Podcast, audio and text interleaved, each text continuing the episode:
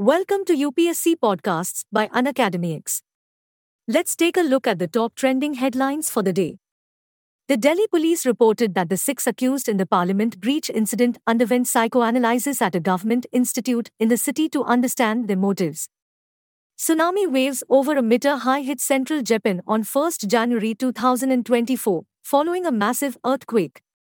The earthquake, measuring 7.5 magnitude, or 7.6 according to Japanese authorities, struck Ishikawa Prefecture on the Sea of Japan side of Honshu.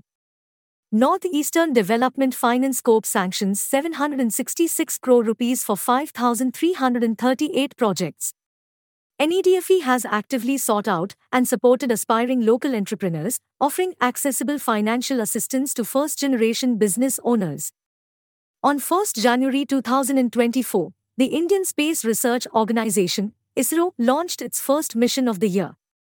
It is the first XPoSat from India to study the mysterious world of black holes and the polarization of powerful X ray sources.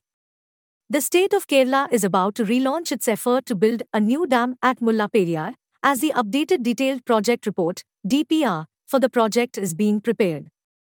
In 2023, the National Investigation Agency, NIA, apprehended 625 suspects, attached assets valued at approximately 56 crore rupees, and achieved an astounding conviction rate of 94.70%.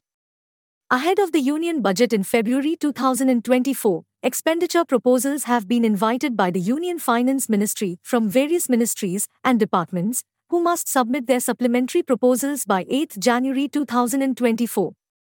In the backdrop of increasing attacks on commercial ships transiting through the Red Sea, the Gulf of Aden, and the Arabian Sea, the Indian Navy recently said it has increased maritime surveillance efforts in the central and northern Arabian Sea.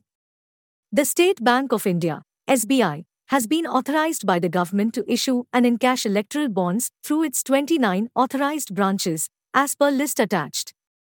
The Delhi government has decided to extend its EV policy by three months till 31st March, in connection with which a proposal will be sent to the Delhi Cabinet for approval.